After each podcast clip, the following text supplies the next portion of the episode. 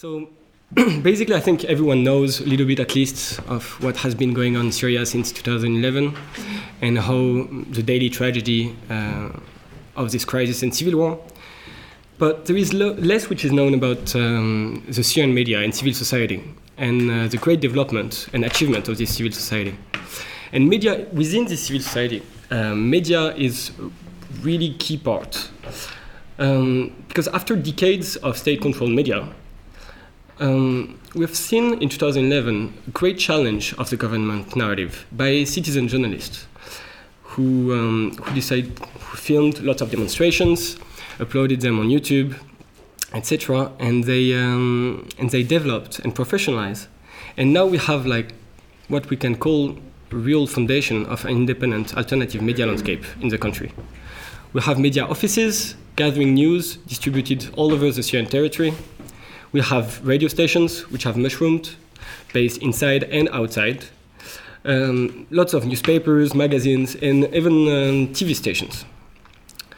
So I think it's even more incredible, this achievement, that prior to 2011, Reporters Without Borders were considering Syria 173rd out of 178 countries in terms of press freedom. So what I will present today is the two main phases of development of media in Syria since 2011. First, the appearance of citizen journalism from 2011 to 2012, and then the development and professionalization until today. And then I'll talk about the prospect and challenges for the future of the industry, what chance for free media. And within this description, I'll try to describe as well the role of ISML, and SMART. ISML is the organization I'm working for, and SMART, which is a Syrian media group. And I'll try to describe that later. So about me, I used to live in Syria in the past, and I have two master's degrees on Syria from Sciences Po in Paris and from SOAS in London. And I started a journalism training project in London in 2011 to train citizen journalists over Skype. So I went to an organization called Transnational Crisis Project, submitted the project, got some funding, coordinated that for a little bit more than a year.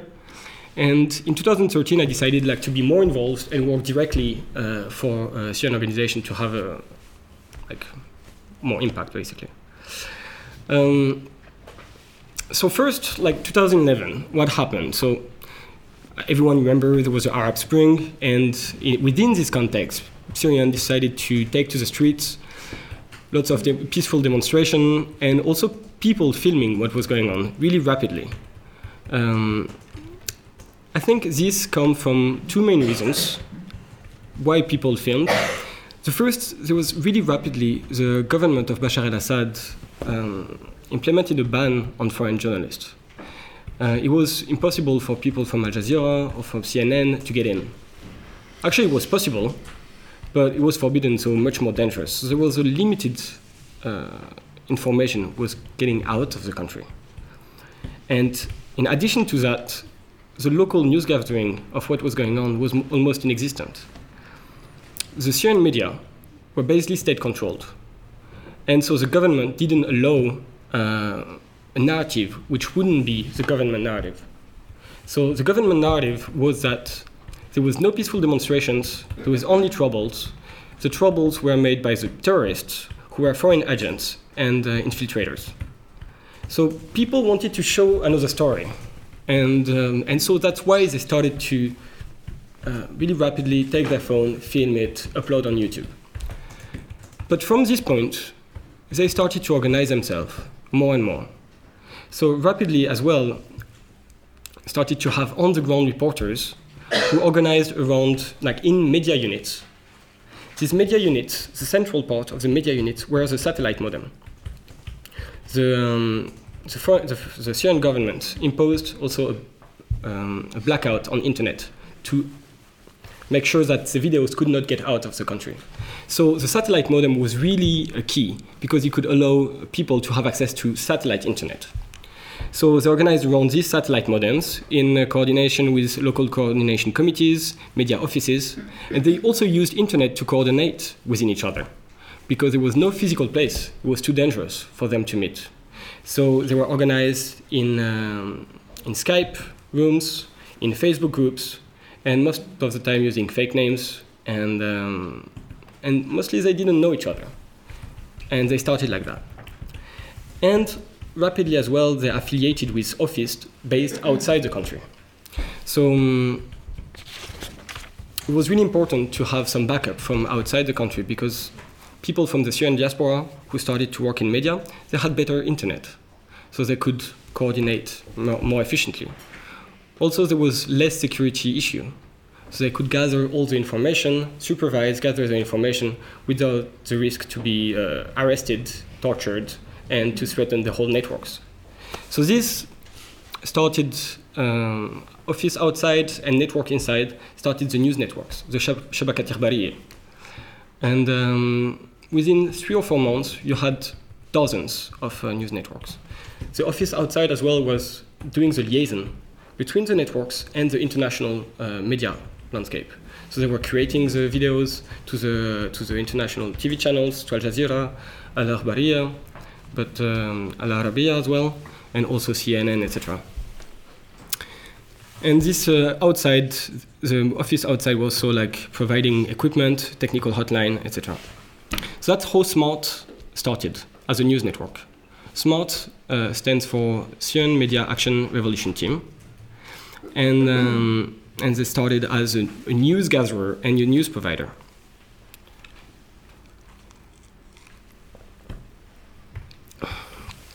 To understand well this landscape that developed really rapidly, I think we have to look at two central parameters. The first one is the very origin of this rapid development of the Syrian media. And this comes back to what happened in Hama in 1992. What happened is that there has been an uprising in Hama, a massive uprising of the whole city led by the Muslim Brotherhood to challenge the authority of the former president, who was Hafez al-Assad, who was the father of the current president, Bashar al-Assad. And so Hafez al-Assad could not tolerate this kind of challenge of his authority. So what he did is first impose a ban on foreign media in Syria to forbid any kind of reporting from inside the country. And secondly, he asked his army to besiege Hama and then attack it. So it has been like a really terrible tragedy. I think there is between 10,000 and 40,000 people who got killed during this attack. And there is a general understanding among Syrian people that it's the lack of information, the lack of international reporting that allowed this massacre to happen. So it was really important trauma in the Syrian mindset. And so when in 2011 people started to take to the street, really what they really didn't want is that Hama to happen once again. So they decided to film everything to make sure that the tragedy wouldn't happen again. The second thread of important parameter for this development is the struggle for credibility. So in 2011, at the same time, there was lots of international media using amateur footage, amateur information, and citizen journalist content. And there was also lots of criticism about this content, about the blurred line between journalism and citizen journalism, about the fact that these people were not external observer, but were part of what they were reporting on. And so there was lots of controversies. You had also like a documentary, I think it was on the BBC, you see showing some people in Baba Amr burning tires. So there would be like a huge smokes, black smoke, because these people couldn't go where the chilling was. They were just pretending.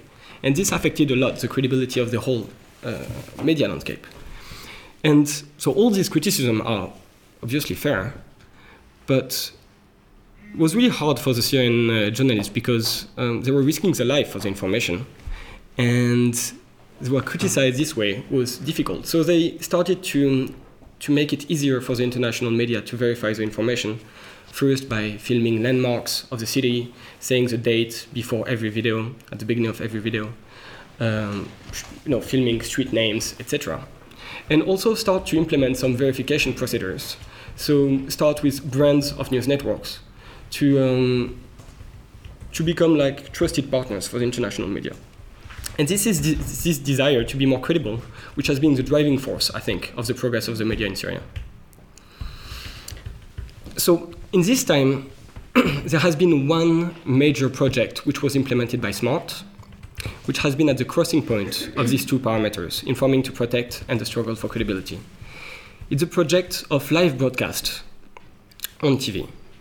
So the project was that SMART organization send some teams going from one village to the other, one town to the other, to train, to send equipment and train people to how they film, how to make that into a live stream using some software like Ustream, Bambuser, JustinTV, so they could you could access to live broadcast of Syria from the internet.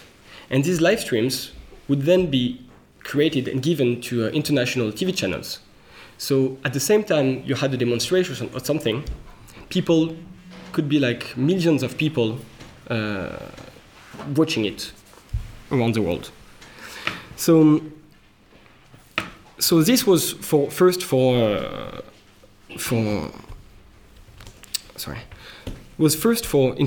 protecting the people demonstrating, because at the time the government was still worried about the international image, and they were claiming that they were not shooting at peaceful demonstrators. So if you had a demonstration filmed live and watched live by millions of people on Al Jazeera, they would not shoot at it. So by filming it, it would protecting the people. And secondly, the fact that it was direct live was increasing the credibility of it, because you always had some spokesperson on the TV from the government saying that this was not happening, that the peaceful demonstration was not happening, etc. So one of good example is in September 2011, there was a spokesperson of the government whose name is Talib Ibrahim, maybe you know, and he was on Al Jazeera, guest of Al Jazeera, and was saying that, so Al Jazeera was showing part of live demonstration and then him talking. And he was saying that all these live demonstrations, they were not true, it was fabricated, it was not even live. So what did the guy do in Homs is that they wrote a message to Talib Ibrahim that he was wrong, showed it on the camera, and it was then broadcast next to the speech of the spokesperson. So it was really a kind of powerful moment of television in Syria. But also this live broadcast project had the most powerful impact, and also it's during the moment of Baba Amr, the attack of Baba Amr. I don't know if you remember. It was in February 2012. It's at this moment that the live broadcast project had the great success and the greatest failure.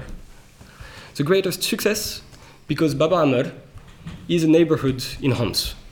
Homs was the capital of the revolution, and Baba Amr was the strongest stronghold for the rebels. So SMART has many teams doing some live broadcasts from there.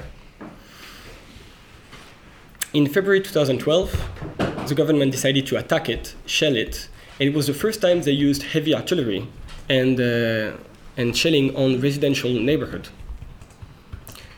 This was really deadly, of course, and it was also live on TV, as they had like half a dozen of people able to film and stream live. The images had been on all the international media, had been on CNN, BBC Live, on Al Jazeera, Al Arabiya.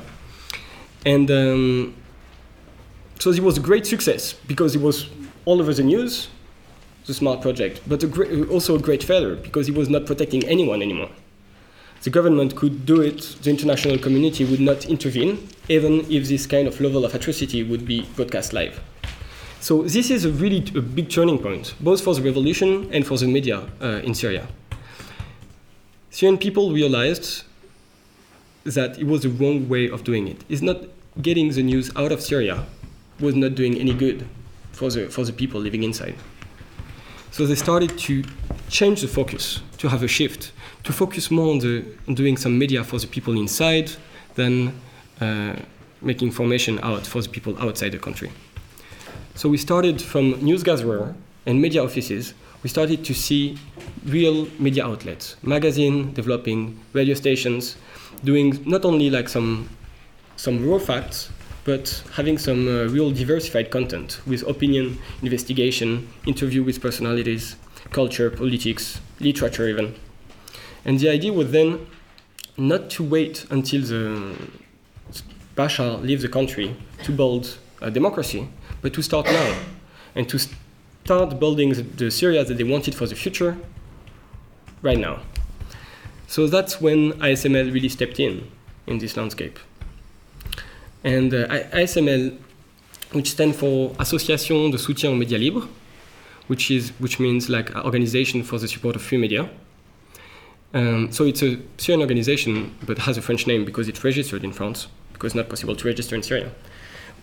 And they collaborated with SMART, started to collaborate with SMART to accompany this movement and to help them, this new media, professionalize. So what they did, as from 2012, is to build a structure into which the media outlets could plug. And this structure would give them some support tailored to their needs. So the program was like first selection of promising media outlets.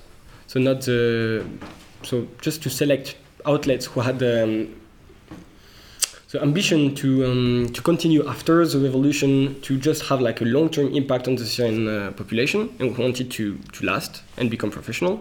And then when they were selected, we'd provide some financial support, some equipment, some technical hotline, and also evaluation, monitoring, mentoring, and training of the teams, so they could have an improved management, a better strategy, and so they could improve the quality of the content. So this was pretty successful, and so the number of magazines continued to increase, the number of radio stations continued to increase, and now, for example, we have 25 radio stations operating either inside or outside Syria, 60 newspapers or magazines, which are either weekly, bi-monthly or monthly, and 9 opposition TV channels.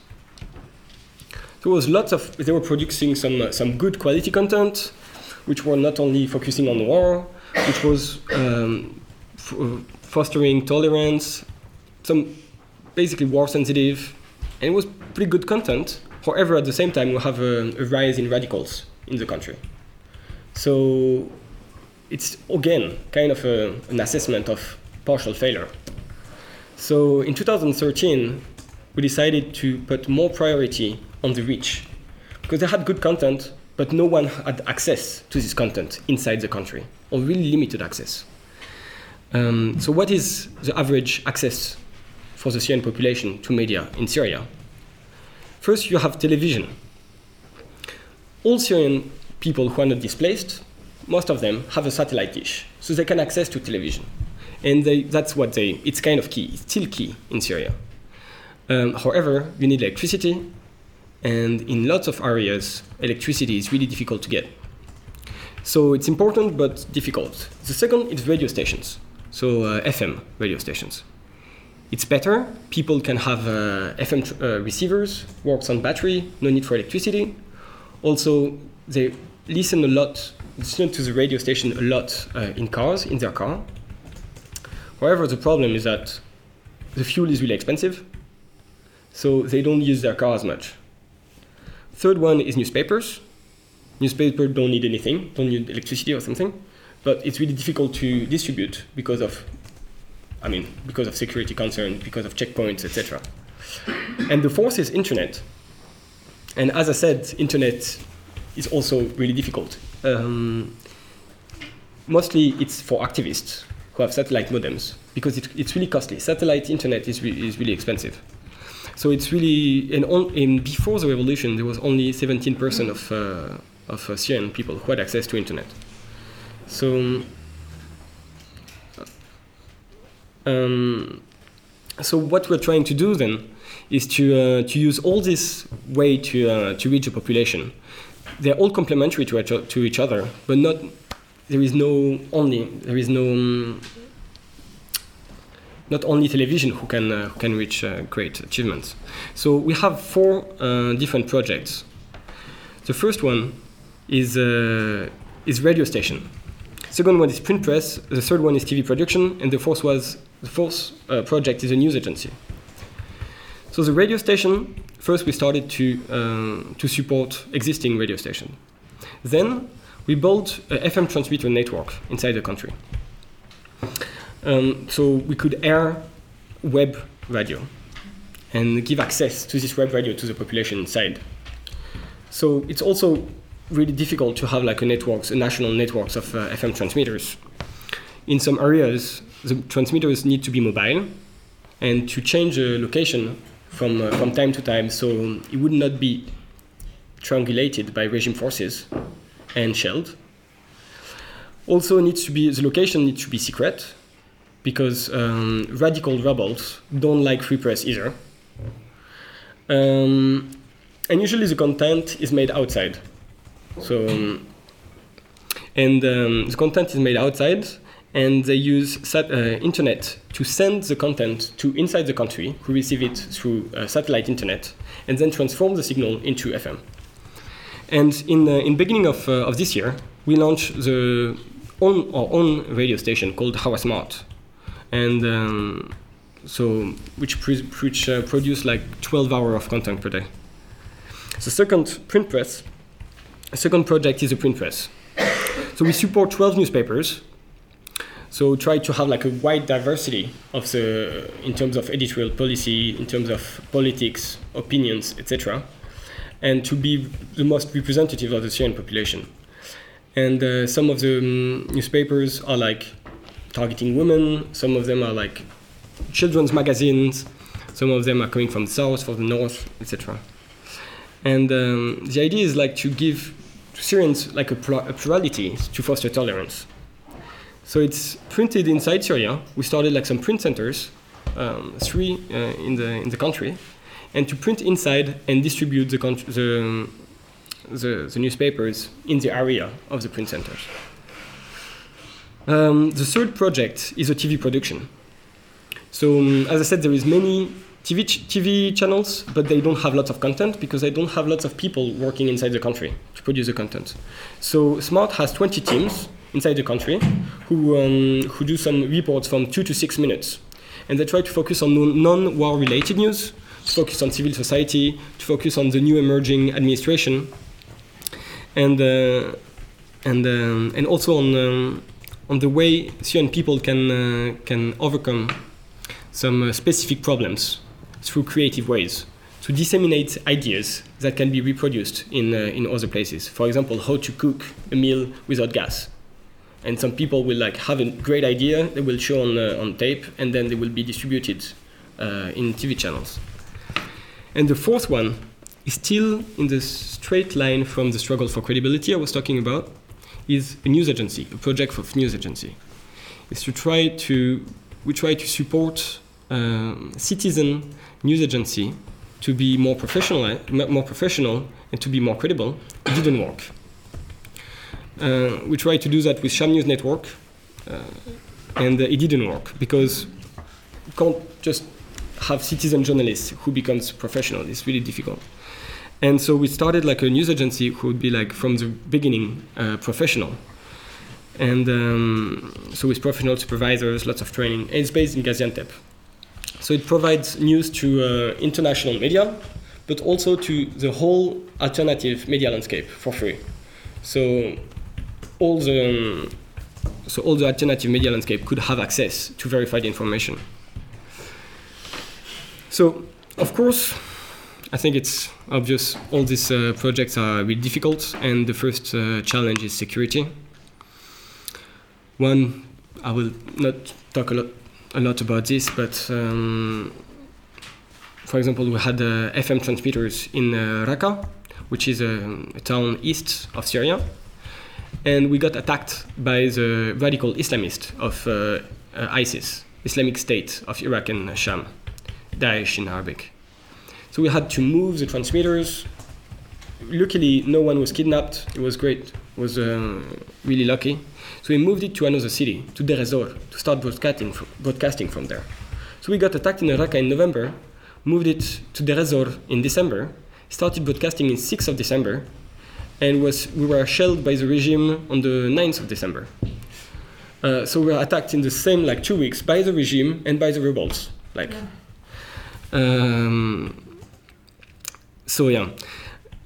Obviously, transportation as well is difficult, and we have lots of technical difficulties every day for internet and electricity. We use generators, but in some part of the country, which are besieged, fuel is really, really expensive. So in Ghouta, the area of Damascus next to the capital, it can reach $15 per liter. Knowing that the cost of the life in Syria and the fact that the Syrian pound dropped by 300%, it's not possible to use a generator. So we try to use solar panels, to have wind turbines, etc. But what may interest you more is the future challenges of the industry, of the whole citizen new media landscape. So first, we see a professionalization of the industry. There is lots of professional journalists who used to work in the regime media, who has lots of experience, 10, 20 years of experience within the regime media, who left the regime media in 2011 because they didn't agree about the way things were reported. And they didn't want to join the alternative media landscape yet because they thought it was too amateur. And now they see that it's pretty good, pretty all right. So they're starting to join it. So their help is invaluable. They bring lots of vision, they provide experience, they help structure the media outlets better, whether it's in magazine or radio stations. But they provide a better strategy and a better credibility, especially for the news anchors in radio stations. People who are a famous voice in Syria, if they go to an alternative media landscape, it's better for its credibility.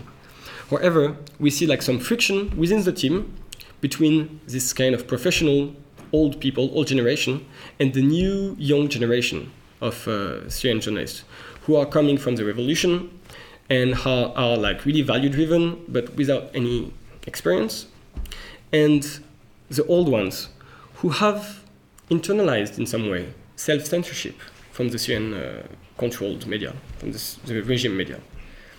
And so they're kind of reluctant to criticize authority. Now that they're working with alternative media, they're kind of reluctant to criticize the opposition and the groups and the rebel groups. And they're also really into hierarchy, so they don't being criticized by young people who would like to be more transparent and more objective about what's going on. So it's kind of a big problem that needs to be overcome. I think it's kind of shared in all the media, alternative media. The second main difficulty is to reach sustainability, financial sustainability for the Syrian media. Because the entire industry is relying on donations or public grants from outside the country. And it's a very fragile model. And the risk is when there is no money anymore for the Syrian media, just the achievements and all the progress which has been made just vanish, disappears, that's it. We start from scratch. Especially that in August 2013, the US almost intervened in Syria. And since they decided not to intervene, there is the reports, the coverage of the Syrian crisis has dropped radically. So if there is less coverage in the media, there is less pressure on governments to support activities inside Syria. And now that the crisis has worsened, obviously the priority is on humanitarian aid. It should be, of course. That's what is the most important thing. But still, if there is no money anymore for the media, there is nothing. So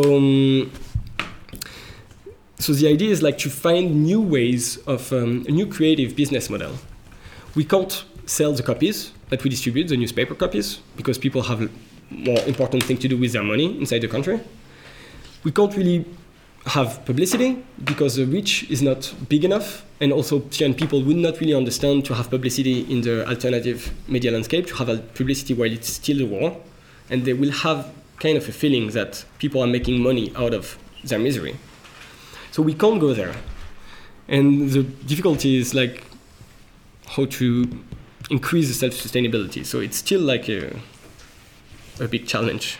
I don't have an answer to that. And the last challenge, I think, and I will be done, is a need for increased solidarity between all the new media outlets. We have a really fragmented media scene. As I said, 60 newspapers, 25 radio stations, but all of them have a really low reach inside the country. The questions about the listenership for the radio station, we don't know, but they're not great. They're not massive. So there is a need for merging between this media to have more budget, which is spent on printing, on FM transmission, and this kind of thing. Sharing of resources to do that. And also they need to implement some shared practices within the profession and start basically setting the foundation and the rules for the industry and the future of the industry. And this is not done so far. So, yeah, I'm done. Thank you.